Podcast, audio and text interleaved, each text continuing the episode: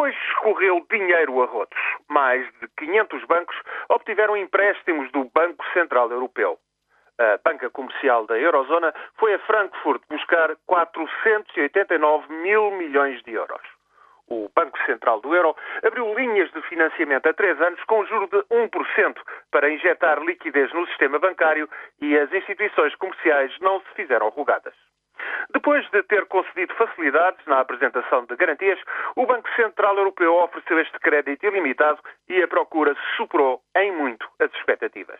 Em fevereiro, terá lugar uma segunda ronda de oferta aos bancos necessitados. A operação de dimensão inédita justificou-se pela extrema dificuldade da banca em se financiar. É caríssimo ou inviável conseguir empréstimos em euros e em dólares nos mercados internacionais.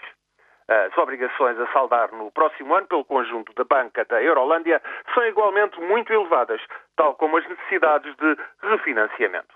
A banca comercial da zona euro fica assim cada vez mais dependente do abono do Banco Central Europeu e dos bancos centrais de cada país, mas consegue escapar a um sufoco a curto prazo. Quando irá a banca investir em dívida pública da Eurozona, que rende muito no caso da Itália ou da Espanha, por exemplo, mas é pouco fiável, tudo isso é uma incógnita. Não será, no entanto, por aí que virá solução para a crise da dívida soberana, até porque a posse em excesso de obrigações de Estados que arriscou o destino da Grécia, da Irlanda ou de Portugal só contribui para desvalorizar nos mercados os ativos da banca comercial. O crédito a empresas e privados continuará em quebra, mas, pelo menos, esta injeção do Banco Central de Frankfurt tenderá a evitar situações de estrangulamento generalizado. É como um bodo aos pobres, alivia a fome que apertava tanto, mas a miséria não larga a porta.